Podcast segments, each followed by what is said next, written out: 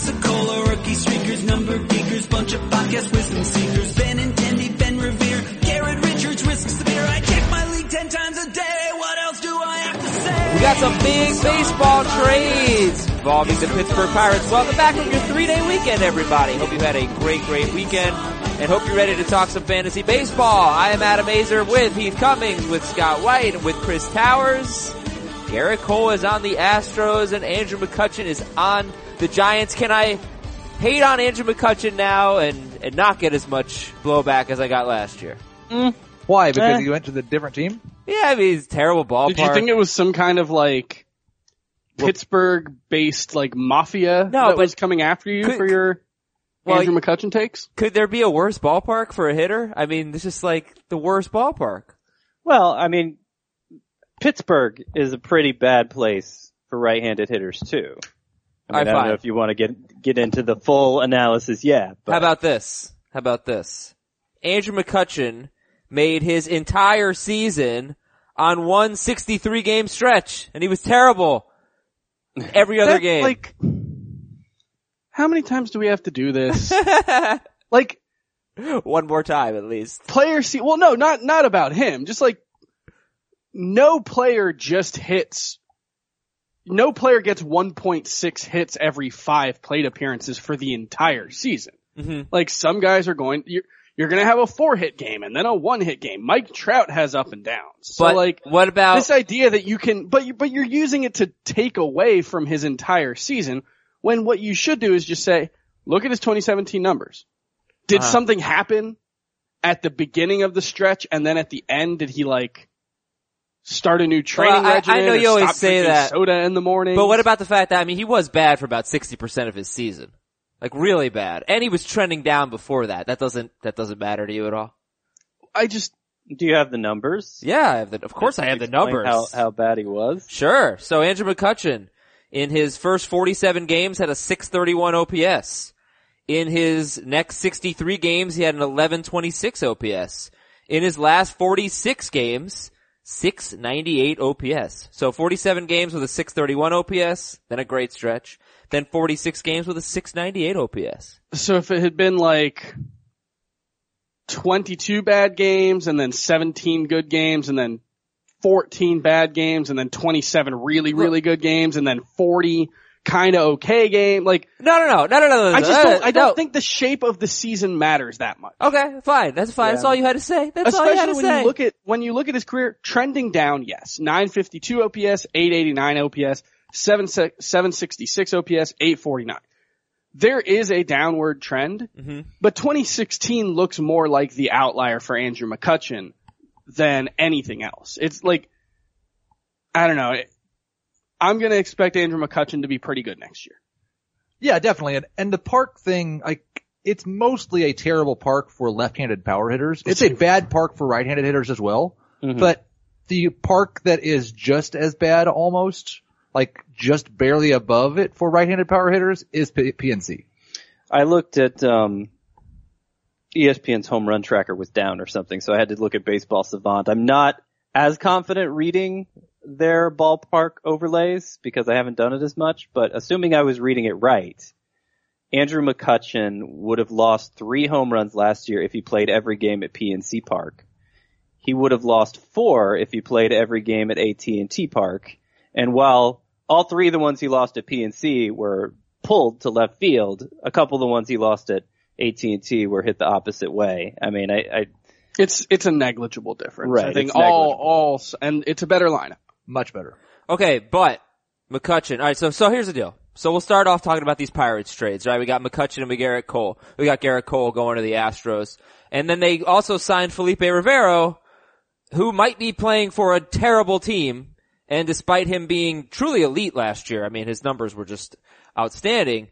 Um, you know he might he might not get that many saves, but Anyway, we'll we'll do this, and then we got some emails to read, fantasybaseball at cbsi.com. But it's bounce back week. I want to talk about some bounce back candidates. I looked at some players who were drafted later this year than they were last year. Okay, obviously, but even some high end players like Mookie Betts and Kris Bryant. And when I say uh, drafted this year, I'm talking about in the mock drafts that we did recently. So I compared Mookie Betts, Bryant, Donaldson, AJ Pollock, Matt Carpenter, Jon Lester, Trevor Story, and Cole Hamels, where they were drafted last year and where they were drafted so far very, very early in this 2018 fantasy baseball season.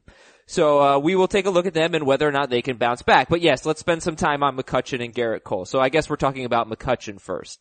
Uh, now you talk about the home runs. He had 28 home runs last year. And obviously if you listen to this podcast, I hated Andrew McCutchen. I thought he was done. The Pirates were trying to trade him. He had a really bad 2016 season. Everything seemed to be going in the wrong direction. The guy didn't steal a lot of bases anymore and he only stole, stole 11 last year. His home runs really didn't stand out in this environment. A lot, and I, I think, I'm pretty sure I said I'm okay with him in points leagues, but I really didn't want him in any categories leagues. And McCutchen is better, a lot better in points. He was ninth in points at outfield. He was 15th in roto. But, but, you talk about the home runs. I know you guys like the advanced data. He had his highest ground ball rate since 2013. He had his lowest hard contact rate since 2011.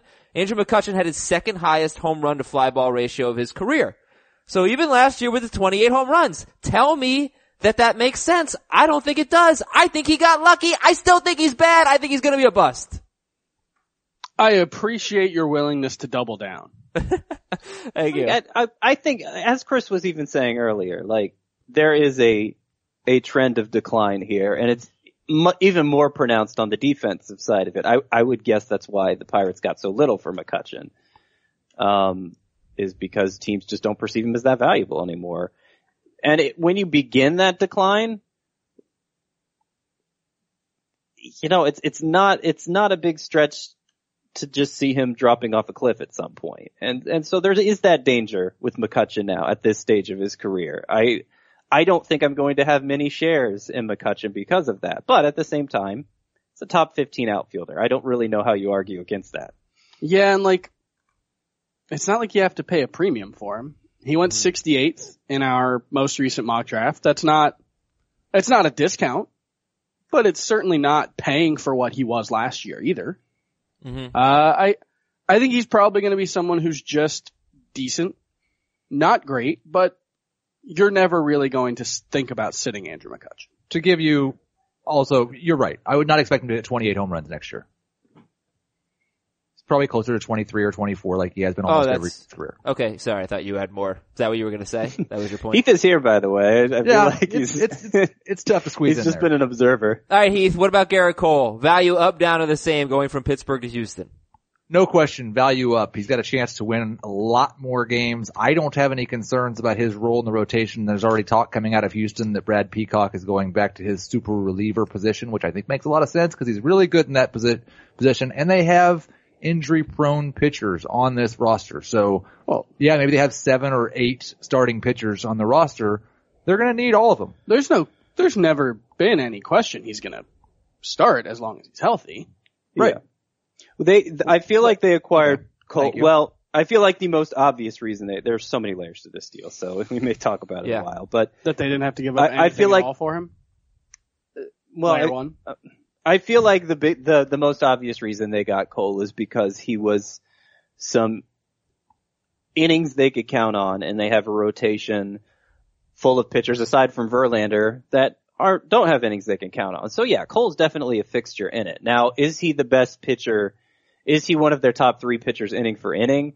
I don't know that he's one of their top five pitchers inning for inning. I was kind of disappointed from a fantasy's perspective because it means I'm probably going to have to move Peacock down now. There's obviously no chance he's going to get 180 innings now. But at the same time, I don't re- I, I didn't really think there was a good chance he was going to get 180 innings anyway. And I, I've said, you know, a few times on this podcast already this offseason, I don't think McCullers, Lance McCullers is ever going to be a 180 inning pitcher. Charlie Morton, you know, it's questionable we'll see him get to that level again. Like Keith was saying, they're going to need all those pitchers. And I think by design, they're going to need all those pitchers. I don't know if Peacock's projection really changes that much with this move because I think between McCullers, Morton, and Peacock, they are going to be mixing those guys in. You know, we're gonna, it's gonna be like uh, what we saw of a lot from the Dodgers, the, the, uh, the phantom injuries, the temporary removals, the skip starts, the, the shifting to the bullpen for all of them. Now, Peacock's value still goes down. He's not going to be a top 40 pitcher for me anymore because you're, you're drafting, you're going to draft him and he's just going to sit there and you're going to have to wait and wonder when he does get his chance to start. And that's going to be frustrating and you may not have the patience for that ultimately. But, um, will the final line look that different? I'm not sure given the way, given the way, uh, we're seeing teams manage their rotations now and especially teams like the Astros and, and of course the Dodgers. You know, Sarah sort of really short for Fangraphs, but a good piece on why the Astros might be the perfect landing spot for Gerrit Cole. And basically it was kind of, a, there's a couple of things. One, I had seen this on Twitter. She, this looks like a really bad park change for Cole because of the home run factor, but strikeouts are about 10% higher at Houston's home park than they are at PN, PNC. So it, it's been a much better strikeout park than Pittsburgh has been, which makes sense. The batter's eye changes those types of things. But more than that, it was that Cole throws his fastball too much. Yes. Yeah. And the Yeah. Astros, as a staff, throw their fastball less than just about anyone. Yep. So they were saying you could ex- probably expect he's going to throw more curves, and his curve's pretty good. Yeah, that was the that was the secondary reason I think the Astros acquired Cole is because they really like Gerrit Cole. And the Astros above any organization have learned how to mine the data with pitchers to get something out of them that the pitcher himself never even knew he had. Uh, we see we saw it with Brad Peacock, obviously, with Collin McHugh, with Charlie Morton. Like it, it- it's it's just finding unearthing these these data gems and kind of reshaping a pitcher's arsenal around that. So if What's- they do that with Cole, a former number one overall pick, What's interesting about that is the Pirates kind of have a similar, uh, what's the word? People view them kind of similarly, but it's almost like the opposite. The Pirates tend to do better with less talented pitchers, yeah, and that fastball heavy approach has been really helpful for someone like Ivan Nova.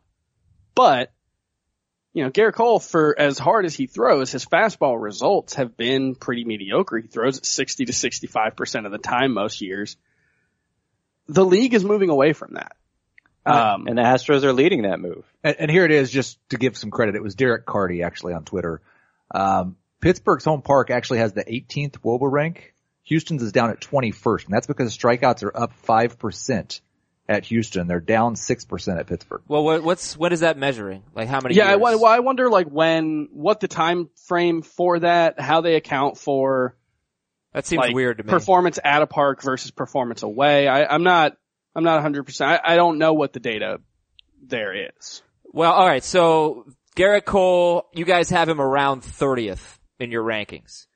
Uh, and he's coming, you know, like you could look at the 2016 season and the strikeouts were down, but he was coming off 2015. He was the number eight pitcher in fantasy with a 260 ERA and 202 strikeouts and 208 innings. 2016, he's got a 273 ERA in his first, 273 ERA in his first 16 starts, which was interrupted by injury. And then Cole has a terrible finish. Last five starts, 837 ERA, finishes with a 388 ERA, but he had like a 333 FIP.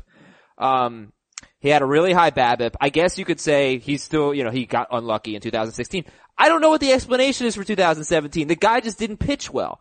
426 Well, it's, ERA. it's two straight seasons of not pitching very well, Adam. I agree. Which is why I was but- saying inning for inning, he's probably not one of the Astros five starters right now. Now, if they work their analytic magic on him, like I, I think with this trade, they're, it, it's reasonable to think there's breakout potential Just for Cole just- now. But to clarify, he was not one of their top five pitchers last season.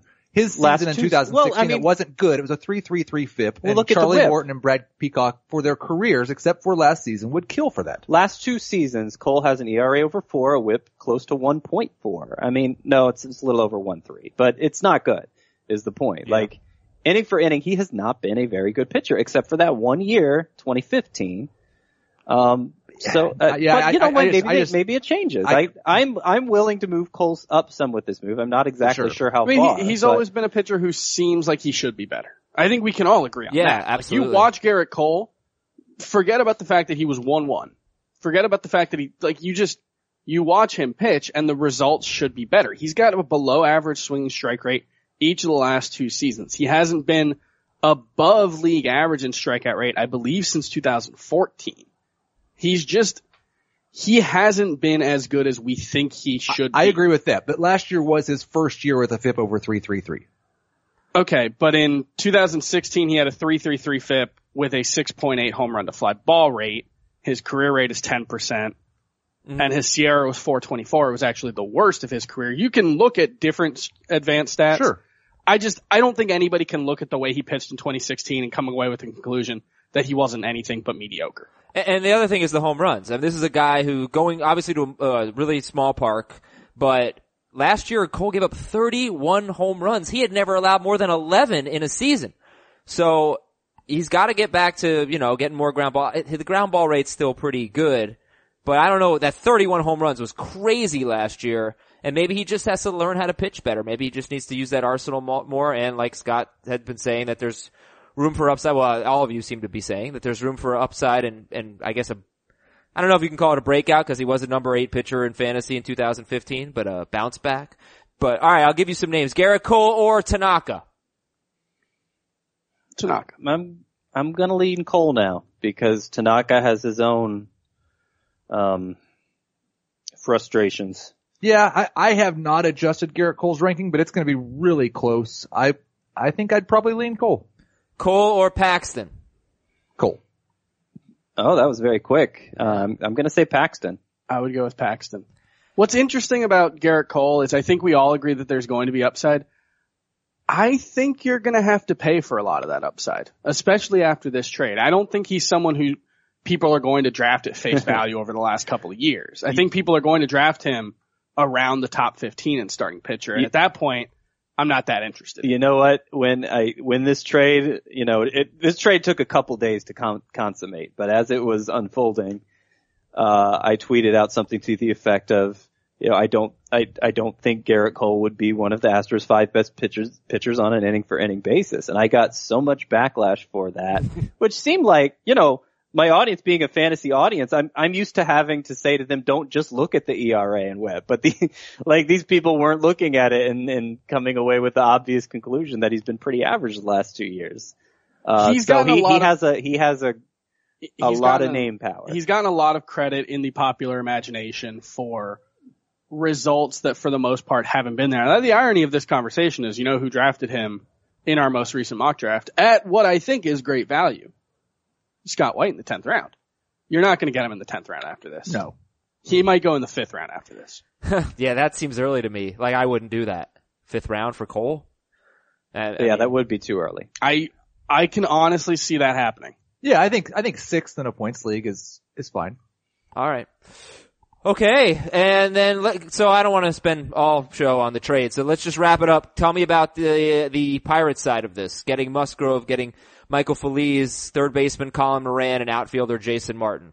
Well, people were underwhelmed with the return, and I understand why. I mean, part of it's because they're kind of overrating Cole, as as we've discussed, but part of it's because usually when you trade in in this environment, especially, and uh, a mid-level starter like that, you get a very solid prospect in return, and the Astros didn't really get that, but they did get some kind of some players who they they didn't have their their prospect stock kind of expired because the Astros didn't just just didn't have room for them. Colin Moran, former sixth overall pick of the Marlins, actually had a breakout season in the minors last year. He's always been a good contact hitter. There were questions when he was drafted, would he develop the power? 18 home runs and about 350 at bats at AAA. Uh, and I'm glad to see he's going to get the opportunity, at, at least against right-handers, I would think, uh, a platoon with David Freese there to to play for the Pirates. See if see if he can do something with that. I think he becomes an NL only sleeper, and if uh, if he hits well enough and that he starts getting at bats against lefties too, he could become mixed league relevant. It is worth noting his prospect status did not just expire because he didn't get a chance. His prospect status expired because he was bad. Like in 2016, he played at AAA Fresno in the Pacific Coast League as a 23 year old, and he had a 697 OPS. That was a bad That's year. Some- embarrassingly Some, of his earlier years were pretty They're good though. fine. Yeah. And, and when I say prospect stock expired, I should point out MLB.com had him as the Astros fifth or sixth best prospect, which in the Astros system is obviously pretty high praise. It's just, I, I don't think, um, I don't think he's really generated excitement among fantasy owners because there just seemed like no way he was going to break in for the Right. Astros. Yeah. Okay. It's good Well, news for him. It's great news for Joe Musgrove, who has had very, very good control, elite whip numbers, should be good at run prevention, assuming that hitters just don't hit him all over the place. Yeah, I, the conversation we had about Jose Berrios last week, where the minor league numbers, Scott and I at least think that the minor league numbers may never translate to the majors because he doesn't have like overwhelming stuff. I feel like Joe Musgrove is like the the poster boy for got away with mediocre stuff in the minors, will not get away with it in the majors. Well, and not to dr- slow this down, but did you see his numbers at, out of the bullpen? Because he was pretty dominant.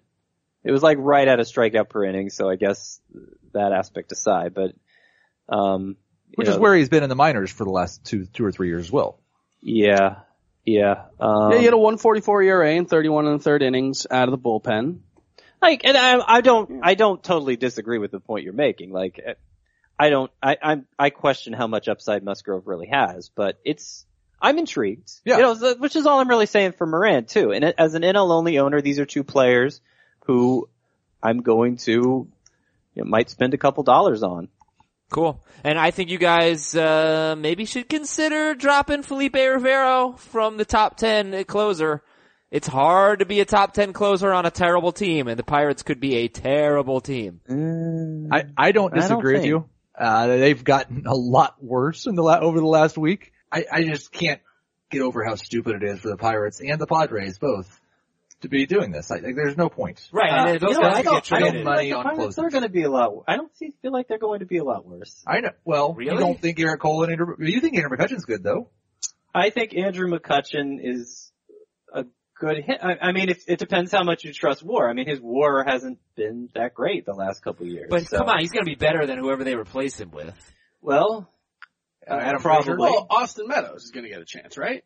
Well, he was so bad at triple. He's still a prospect, but he had an awful year at Triple A because of some injuries and whatever else. Um, but there is Jordan Luplow, who had a great year at Triple A. Uh, you know, an OPS approaching 1,000. So either him or Adam Frazier, I would suspect. Well, maybe both if they if Josh Harrison follows McCutchen out the door. Um, they they both have potential, and and you know part of the reason I, I'm not so down on their return for Cole is because they got immediate contributors who Dude, they suck. could be respected. Yeah, they're, they're like, They that's suck. the is- well, they're 25 year olds who, Not them, I mean the Pirates. and Michael Pirates' Pirates. case have not been good in the majors. And in Colin Moran's case had one half of one good season in the Pacific Coast League. The Pirates suck, not the players they got back. That's what And, uh, did you guys see Colin Moran. Felipe Rivero tweeting through the news yesterday? no. Right as the trades and his extension were announced, he tweeted the little guy making the facepalm emoji, and then Jim from the office screaming what is going on. Great. Pretty fantastic. Well, you know, bad teams with great relievers definitely could offload those guys uh, at the trade deadline. That's maybe why they signed him. Who knows? Um, and yes, Brad Hand. Also, we'll talk about him in a bit. All right, that's your Pittsburgh Pirates portion of the Fantasy Baseball Today podcast here on Tuesday, the 16th. Let's get going with some other stuff. Here's an email from Michael from Surf City, USA. Dear Topps, Fleer, Upper Deck, and Score. When was the last time you guys bought a pack of trading cards? Last week. Really? Yeah. For a kid or for yourself? For a kid. okay. Uh, do it, do, these companies don't all exist anymore, right? There's like a monopoly in the trading card world. Do I have that right? No, I have no idea. It's been about 20 years since I bought uh, a Heath, pack of trading cards. You're the expert now. He, I do not believe all of these companies still exist. I could not tell you which ones have been bought out. Topps is still around. For sure. uh, where is the love for Matt Olson? I don't see him ranked in Scott or Keith's. Yes, Keith's top 300 rankings. That can't be possible. He might be in That's Heath's not top possible. 300. Like, That's no probably just like not reflecting the updates that you guys have made. Yeah, I've got Matt Olson as a top 15 first baseman in Roto, so he's definitely in my top 300. He's my top 200. okay. Yep. Just, uh, Yep. just want No, to get I- that out there. I mean, we have talked about Matt Olson a few times on this podcast, I know. hmm Maybe, uh, maybe our friend Michael here isn't a regular listener, I don't know, the but the difference between him and Rhys Hoskins is Matt Olson struck out 143 times between AAA and the majors last year. Rhys Hoskins showed much better plate discipline than he did. Um, Olson's closer to Joey Gallo. Yeah, I mean Rhys Hoskins I feel like is better than Olson, but I mean Olson is going to get drafted in those middle rounds as a great sleeper for home runs. Like I, I think he has 45 plus home run potential. Mhm. Um, and I, I don't, like the strikeouts weren't so, they're- it's not like he strikes out an Aaron Judge level, you know, like he could hit 250, 260 with a ton of home runs and you'll be happy you drafted him at that point. But, he could be Chris um, Davis with a K. but he's obviously not going to continue the 70 homer pace or whatever he was on last year. Like that's, He could be Chris Davis with a C. Would you rather have Matt Olson or Greg Bird? Matt Olson. Olson, yeah. All right, Matt Olson or Eric Thames? Olson. Olson. I mean, they have about as long of a track record of success. I'd probably go Olson. If you drafted Matt Olson and Indians relief pitcher Tyler Olson, you know you could name your team. Matt, Ol- Olsen twins? Matt and Tyler. Oh yeah, Olson twins. That's even better. Yeah, no, What's nice. Matt and Tyler? Just kidding. I was going for the Olson twins. All right, uh. email of the day number two is from Rob, and he's interested. He's very concerned about our health, guys. Um, Chris should trust in health data the way he trusts in baseball data. Whole milk is better for you. It is probably sugar, especially hidden sugars, those by other names in foods where you don't expect them, like barbecue sauce, ketchup, yogurt, etc., that is affecting your health most adversely. Reduced fat milk has a higher ratio of sugar to fat and is thus worse for you. And here's a sample of the research, and he gave us a time.com link. Well, I'm always arguing with Chris that he doesn't trust science, and I trust science. So I, I'm glad that somebody we else is did on my have side. we we did have this debate just the other day. yeah. So I'm glad Um, somebody else is on my side with science. Uh, I don't think I was like, I don't think I was like poo pooing whole milk. You were milk. anti-whole We milk. just don't buy whole milk. You Uh, should. Well, I mean, We'd like for you to be healthier. I, the only, literally the only time I have milk is when I have a bowl of cereal, and you know what I do with the milk when it's done? Drink it. I throw it down the you drain. check You're it. bad. Yeah. Milk Uh, is gross. We would like for you to be healthier. milk is not gross. So Look at where it comes from. Milk is gross. okay, Good so for cheese is gross. And, um, yeah. So here's Cheese the, is amazing. here's the thing. I did. I Milk did once it goes bad is awesome. I did read the research on this article, and basically what it says is that it's not so much the milk that's better or worse for you, it's the effect of drinking the low-fat milk, because it doesn't fill you up as much, and you tend to replace that with carbohydrates and sugars, which are bad for you. So it's interesting. Now the baseball portion of this email from Rob. Scott said he adjusted his, now this is important, Scott, I like to bring this up, because you say it on the air, and people might want an explanation. Um, P- Scott said he adjusted his ranking of Zach Cozart because of average draft position.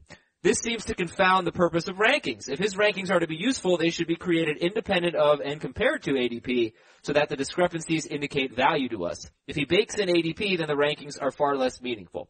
So I know you have a different philosophy on rankings, and uh, I would like for you to share that with the, our lovely Well, if- audience. If I believed everyone matched up rankings to ADP, I guess that would make sense, but I, I don't think that's a common practice. Um, I consi- I think the purpose of rankings is a draft guide. You should draft these guys in this order, and most mostly that's influenced by how good the player is. But you know, if I rank Zach Cozart seventh at shortstop when you could get him in round 18, I'm going to be telling people to reach for Zach Cozart in a way that's potentially destructive. So I don't want to do that. I, I think, you know, what, if, if I feel like a player is much better than the masses do, I have sleepers, breakouts columns, underrated columns to, to say that. I don't necessarily have to say it through my rankings. Okay. So yeah, that's kind of the different philosophy that Scott brings to his rankings and the explanation for that.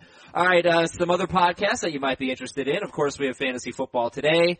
Uh, you probably know about that one. What you might not know about is the Sportsline DFS podcast, which features Heath Cummings and Mike McClure, who is a DFS expert for Sportsline.com, which by the way you should subscribe to for like 10 bucks a month. It's extremely inexpensive and will make you your money back instantly.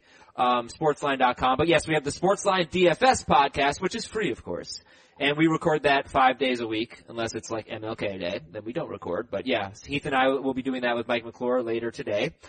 Uh, we've got a wrestling podcast in this corner. It's wrestling, MMA, and boxing We've got the Flagrant 2 basketball podcast. We've got Off the Bench with Cannell and Bell, which is brand new and very popular. We got some really great podcasts. We've stepped up our podcasting game. And if you want a complete list, uh, it's not quite complete. It will be soon. Do have to make some additions to that page, but a mostly complete list, go to cbssports.com slash podcast. Singular. cbssports.com slash podcast. As far as this show goes, uh, two a week for now, maybe three a week beginning as soon as next week, but certainly into February. Yeah, we're gonna ramp it up. We'll get to four, then we'll get to five a week, and uh, you're gonna win your league. So, looking forward to it. And emails, fantasybaseball at cbsi.com. We have reached the point where we don't have nearly enough time to read every email, so we're getting a lot of emails, but we will read, uh, we will read a lot of them. I'm very committed to that on both this show and fantasy football today is making sure our listeners are involved, getting them on the air one way or the other, emails and tweets. And our Twitter handles, I am at Adam Aizer, A-I-Z-E-R. Chris is at C Towers CBS. Scott is at CBS Scott White. And Heath is at Heath Cummings Senior, at Heath Cummings SR. Alright, the rest of your news and notes. San Diego signed Brad Hand to a three-year, about $20 million deal. And boy, Hand, uh, pretty good. pretty good last year. Uh, just getting the numbers here. He had a 216 ERA. He had 104 strikeouts and 79 and a third and a 9.93 whip. So, Well, you know, yeah, th- this deal's good for his trade value because it, it guarantees that the team who acquires him will have him for a couple of years. And you know, as they always say, a Brad in the hand is worth two in the book. Would you guys rather have Brad Hand or Felipe Rivero? Rivero. they they've been so reticent over the last couple of years to actually lock Brad Hand into the closer's role that that's the only thing that gives me pause. But I think he's a better pitcher. Yeah, I'm gonna go with Hand. Okay. And, uh, Addison Reed goes to the Twins. When will he take over for Fernando Rodney? Never.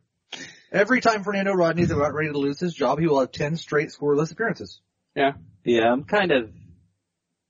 No, I'm not. I'm not done predicting Fer- Fernando Rodney is going to lose his job because if I if I was done predicting that, I'd have to rank him a lot higher than I do.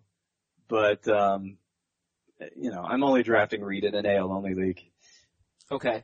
And Jimmy Nelson's going to start a throwing program on Friday. That's good news. He is quote way ahead of schedule, Yeah. according to MLB.com. Good stuff. Howie Kendrick signed a two-year, $7 million deal with the Nationals. Just a utility player, it seems. The Blue Jays signed Curtis Granderson to a one-year, $5 million deal, so get excited for a good month and a half stretch from Curtis Granderson.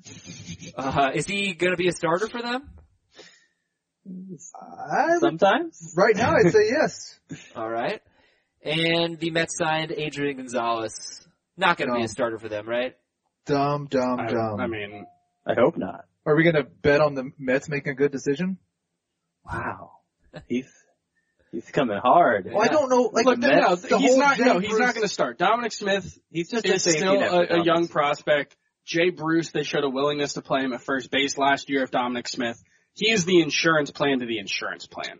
Okay. Yeah, Michael Conforto has an 0 for 15 stretch, and Adrian Gonzalez is starting at first base. It's awful. Okay. Met, Mets fans like when you talk about how bad their team is too. I've, I know. I've, I've discovered this. No, they love it. So uh, my defense of the Mets is just angering Mets fans out there. But no, they do like when you talk about how bad their I, team I is, know. right? I, yeah, I yeah, wasn't yeah. being Oh, facetious. Okay. They they want you to hate your team. Their Hey, team. hey, as Terry much as Collins they do. is not the manager anymore. His weird quasi vendetta against Michael Conforto no longer stands. Okay. All right, let's talk about some bounce back candidates, and we'll finish the show with your emails. Fantasybaseball at cbsi.com. Once again, the address. But I'll probably get to four or five today. So yes, when I say bounce back, it does include some very high end players that even if you draft them like eighth overall, you've got the potential to win, uh, like Mookie Betts and Kris Bryant. So like I said, I compared these guys where they were drafted in leagues last year. Our podcast league, which is head to head points, and a roto league that we did last year. Or at least the roto draft. I don't know if we played it out. Compared to this year, the two drafts we've done this year, which would be points and roto. Actually, just to clarify, the drafts I looked at last year were points and head to head categories, not standard roto. So it's a little bit different just because of the smaller rosters. But anyway, you get the gist. So Mookie Betts, last year he was third overall in points, second in categories in our drafts. Uh, this year, he was the sixth pick in points in our points draft and eighth in roto. So I know it's you know it's not that big of a difference, but look, it is a difference, right? Um, do you think Mookie Betts will bounce back and play like he was the number one outfielder in fantasy in 2016? Uh, will he be worthy of a top three pick like he was, you know, going into last year? Well, we're Uh, certainly not drafting him that way. Right. And I, For most players, you'd bet no, but I definitely think he has that. But I expect him to bounce back and be better than he was. I don't think he will have a 268 BABIP. right. Um, Right. I, I feel like there's a lot of bounce back already Right. bank, baked into just getting him back in the middle of the first round. he should be a first round pick. All right, so let me just put it this way. All right, obviously it's Trout, Altuve, Goldschmidt are going to be at the top. Uh, who's for, and why not Betts? Because I, I think if you look at Betts, he had obviously a down year last year in points leagues. To me, currently, I'm leaning towards Betts as the number four pick. Uh, because he, as bad as he was last year for him, 264 batting average, he was the number four outfielder in points leagues. Uh, so you know, there's that. In Roto, I'm not sure, but I but I wouldn't rule it out either. So who who would you take ahead of him at, at the four spot? Arenado. Like to me, it, to me, it's a clear top four. I don't, I don't really mess with Arenado at that fourth spot. Just too high of a floor. Yeah, I'd go Charlie Blackmon Yeah, it's in points. In Roto, I'm gonna say Trea Turner. Yeah, I think Mookie Betts, there's a group of five players who we've basically seen have the ceiling of a number one overall pick and the floor of like the eighth best player. And it's Mookie Betts, Mike Trout, Jose Altuve, Paul Goldschmidt, and maybe Nolan Arenado. I'm not actually sure if he has number one upside, uh, just because the places he helps you are the easiest places to find production right now.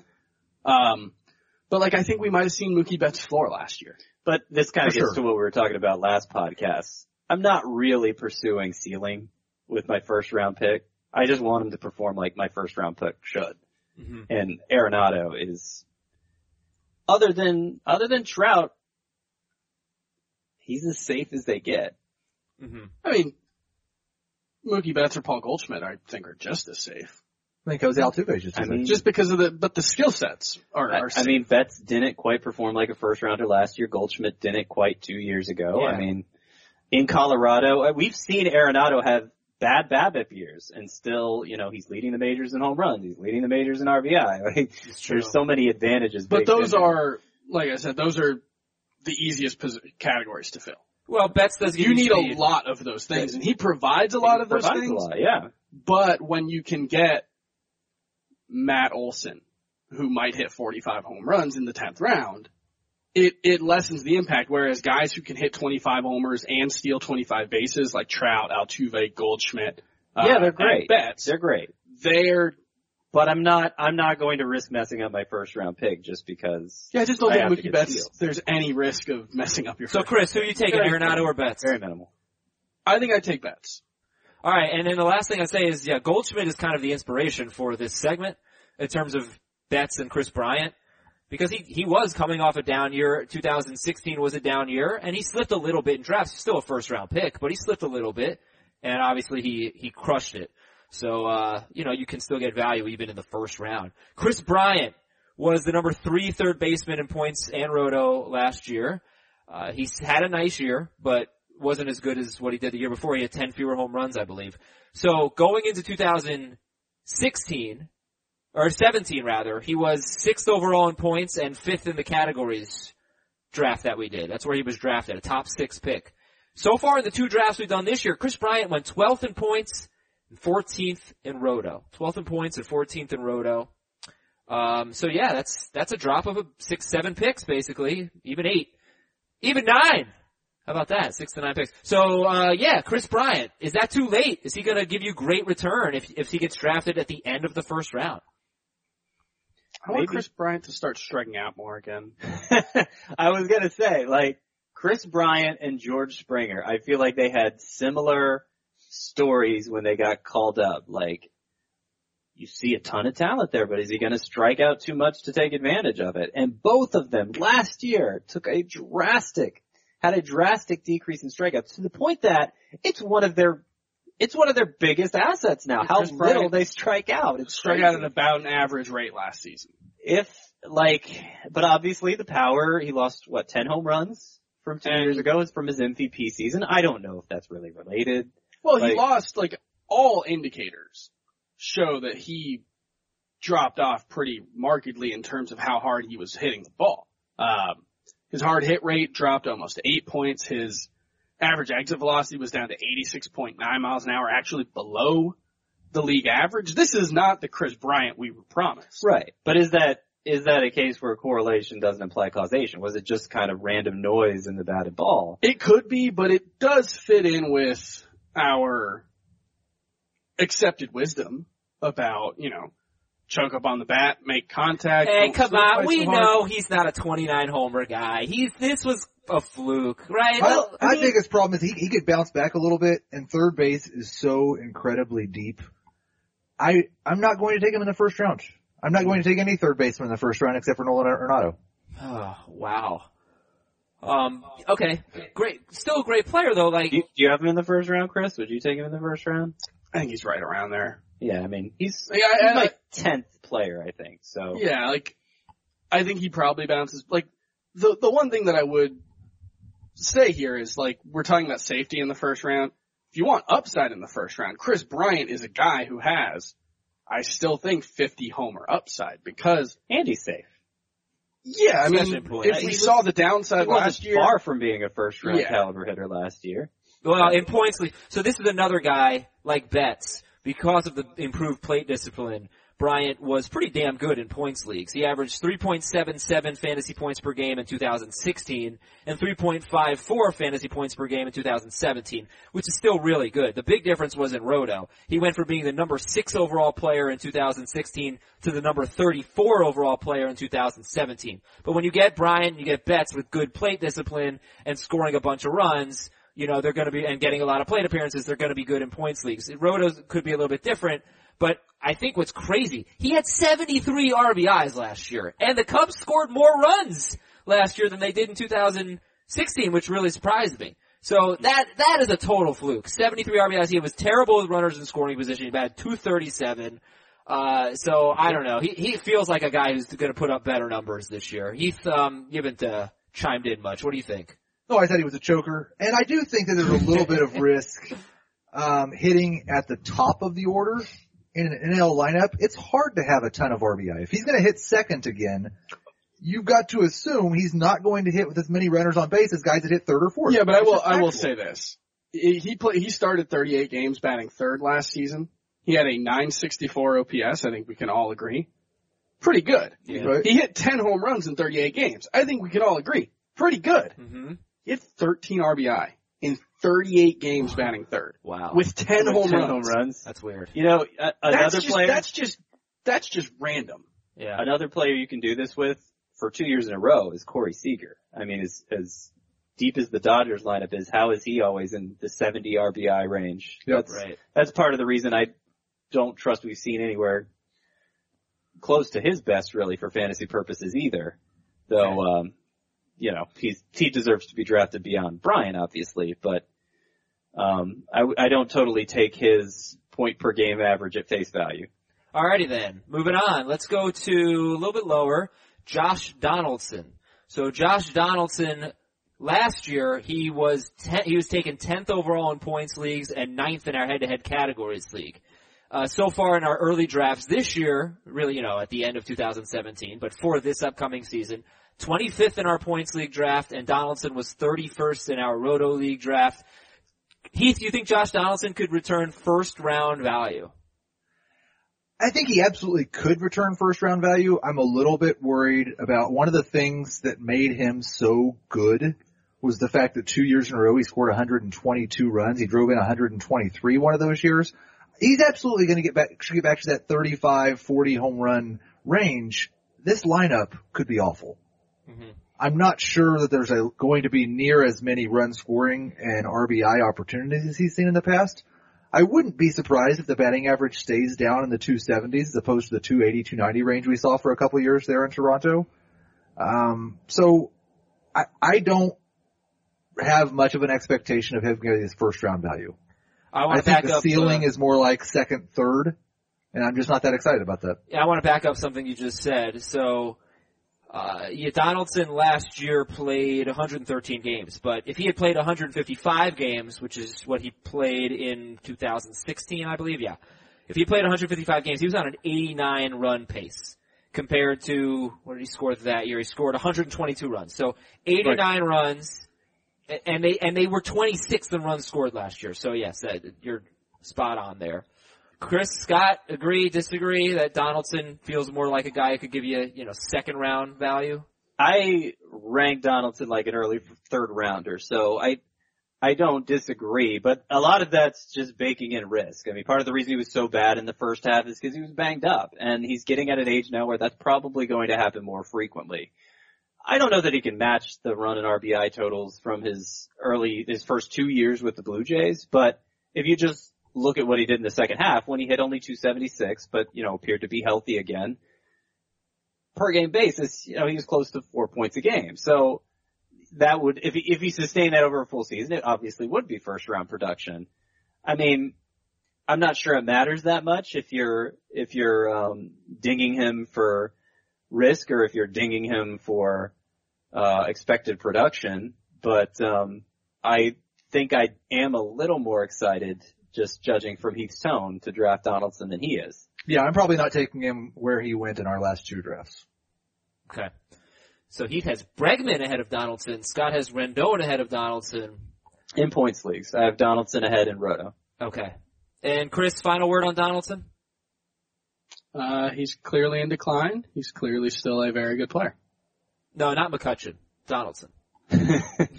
Yes. All right. Weird cool. that you have Donaldson higher in Roto than points. Well, just because Rendon's so good with the plate discipline, it's more about. So is I, it's, it's yeah, but Rendon is more walks than strikeouts. So mm-hmm. at least he was last year. So that that's more a reflection of wow, Rendon is ridiculous in this format than Donaldson's not so good in this format. All right, so let's get to some emails. We'll do. We got five other guys that I had here. Pollock, a little more interesting later in the draft. Pollock, Carpenter, Lester, Story, Hamels. That will be part two of Bounce Back Week, which uh, I think we're going to record tomorrow. I'll probably post it on Thursday. So some emails, fantasybaseball at cbsi.com. This is from Josh from Ontario. Chris, look what you have inspired. He's going to get the all Valentine's Day team. Fantastic. Yeah. All right, Tyler Flowers. Beautiful. He said "ugh." Were you were you ugging at the names ahead of time, or were you ugging at Valentine's Day? I'm looking at the concept, The- Valentine's Day, The and mention names. of my name. Chris. Hugging There's everything. nothing good about this email. Uh, Okay. nothing bad about this email, actually. Tyler Flowers is a good one. Tyler Flowers is great. Trevor Love story. That's nice. Okay. Uh, this one's terrible. Odubel Cupid's Herrera. No, that's actually really good. No, it's terrible. This this idea that the worse they are, the better they are is uh, for people who aren't very good at coming up with good ones. I guess, but there is some merit We're gonna that. fight. We are going to fist fight. Blake Snell the Roses. Very good. Steve Pierce my heart. Yeah. And the special fantasy analyst Chris the Towers of Love. Hashtag Well. Huey Lewis. I'm strong and sudden, and I can be cruel sometimes, but I just might save your life. That's right. The Towers of Love. Yes, This is good awful. stuff. Oh, come on, He Heath. of the Dynasty League smells, You have the worst ones. smells No, like Martine People Spirit. love mine. You you use Snell's name as smell, just Yasmany like this Rani, guy Tomas did. problems. Yasmany Money the Tomas worst thing I've It ever heard was in my so life. bad. That was so bad. I like I would People look it. at it in the league and be like, "What the hell?" It would never get how bad Yasmany Money Tomas problems was. Never got old. It was it was It's- equally as bad every time I saw it. It was Andrew McCutchen outside of those 63 games. hundred percent. All right, Christian from Montreal. Hey, fantasy Matt, Paul, Jed, and Kolten. Cardinals envy you. Alrighty. When it comes said to it was Gyorkos. when it comes to uh, position scarcity in 2018, which positions do you see as scarce in single league formats? Does your strategy change in a single league roto format with position scarcity instead of a mixed league? For example, third base looks much more scarce than second, and shortstop in AL only leagues. Well, having not done an AL or NL draft yet, I can't speak to this with great authority, but I would guess, Chris, I know you're firmly on the, the uh, uh, with the idea that there really isn't much position scarcity in a mixed league contest. And I'm, you know, I'm not quite to the level you are, but I, I know it's not nearly as much as it used to be. Do you feel like, do you feel like that changes when you get into the league specific formats? I, I tend to think that catcher is really the only one that it makes a huge difference in. You know, when Um, you're splitting half of the league, half of the Well, player yeah, pool because you're off like splitting the whole player pool for both. I'm sure, I'm sure there are individual trends. Maybe third base is shallower because, you know, you look at the third base rankings right now. I guess I could see how it might be shallower in the AL. You got Machado, Jose Yeah, you still have Ramirez, Machado, Josh Ramirez, Donaldson. Donaldson. Uh, guys, I'll, I'll tell you what it is. I mean, shortstop is bad in the NL. You've got Turner and you've got Seager, and then it's like you also have Correa and Lindor and Andrus, Bregman, Cozart. Yeah, Both Trevor Story young. might, yeah, Trevor Yeah, Story might be the there. number three shortstop in NL only. Yeah, so that that's that's a big difference. And then if I look at it, pitchers usually deeper in in the But you- NL. Here's the thing. I mean, you were talking about third base. Oh, there's still all these great third basemen in the AL. My 12th third baseman is Todd Frazier. Uh, Assuming he's back in the AL. Um, if it's not, if he's not back in the AL, it's somebody worse. So somebody in an AL only league is getting left out at a position where a lot of teams are going to have a really good player, and that's how you create, that's how you wind up with the disparity and have trouble keeping up. Yeah. So, it, I mean, it, it, it makes more of a difference there than it does in mixed leagues, absolutely. And I think second base is a lot better at, in the AL too. Uh, you, you do have Daniel Murphy. That's it. I mean, yeah, I mean, D. Gordon moved to the AL. Paul DeJong is somebody that Heath likes a lot, but that's it in the top 10. DJ LeMahieu maybe, but most of second base, it's Altuve, Jose Ramirez, Dozier, Cano, Schoop, D. Gordon, Whit Merrifield, American League. Most positions are worse than the NL. Yeah. But Middle infield is much just better not as much talent in the National League. in the AL. Okay, uh, next email is from Adam in San Diego. I am considering getting the names of all of my championship winning fantasy teams tattooed on my body. Best idea or worst idea ever? Yes. Dude, wait, I got a, I got a question because we we might, you know, I I I yeah, I okay. Interesting question. Go ahead. Do we need to reboot? Do any What? of the four of us have a single tattoo? I I think I'm going to get one for my 30th birthday. My wife is really judging me hard for this decision. Uh, she is not a fan. I Uh, I told you you were getting ready to become a But league. I'm That's something to thinking keep about in mind what your one. wife thinks of something The- the permanently answer is altered no. on your body. The answer is no. No, yeah, I have. And, I have and that's one. weird, right? Four four dudes I don't thrown have into a four dudes randomly thrown into a, a, a scenario like this, and none of us have a tattoo. That's that's become a, an oddity in 2017, right? 2018. But also, Adam, you should absolutely do it. Not me, other Adam. I, No, I mean, you. you should get Adam's fantasy, the other Adam's fantasy team names tattooed on your body as well. Oh my god. Uh, that would, that would not go over well with anybody that I know. So yeah, uh, I don't think it's a great idea, but hey, you're talking to the wrong group here. And he wants us to do a You Be the Judge segment on Johnny Cueto. So Adam has actually named the segment that we did last week where I make two of you take sides, even if you're, you don't even believe it, and then somebody else has to judge it. Uh, would you guys like to do that for Johnny Cueto? Sure. Can you do it in, can you do it in like 20 seconds each? okay. All right, uh, Scott, pro Johnny Cueto, Heath, anti Johnny Cueto. Oh, I am wow. going to use a timer and I'm going to cut you off. And we are going to start right now. Scott, you are on the clock, pro Cueto. Yeah, we saw this from Cueto a couple years ago. That year that was split with the Royals, the numbers, particularly with the Royals, just weren't that great. And I think last year there's more of a built-in excuse. He had blister problems. He was pitching through most of the year. Finally shut down some in the second half.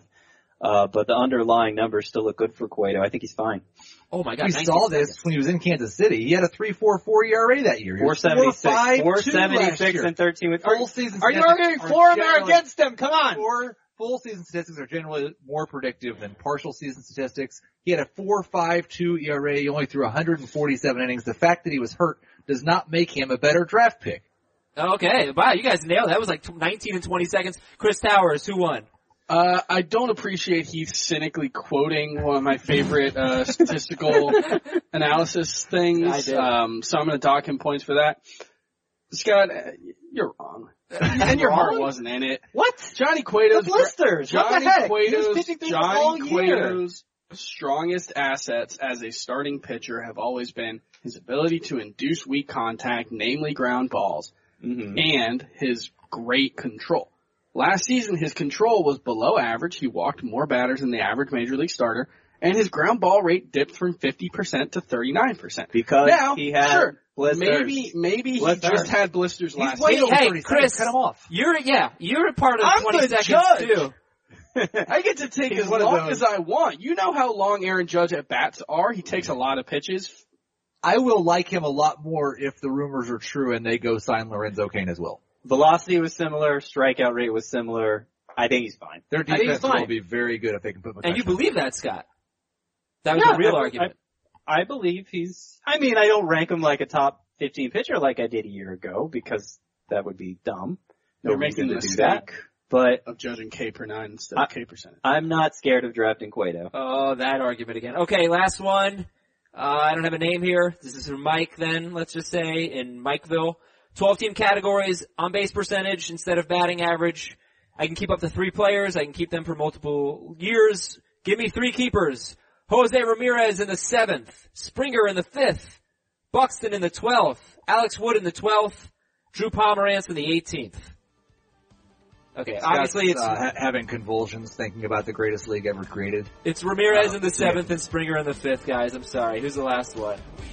Ramirez, Springer, and Buxton. Buxton. Yeah, I, I agree. Okay. Sorry to cut you off. We got to get out of here because there's another podcast about to start. And that will be the Pick Six podcast, the best NFL podcast in town. Pick Six podcast. Check it out. For Scott, for Heath, for Chris, I'm Adam. And we'll talk to you later in the week with Bounce Backs Part 2.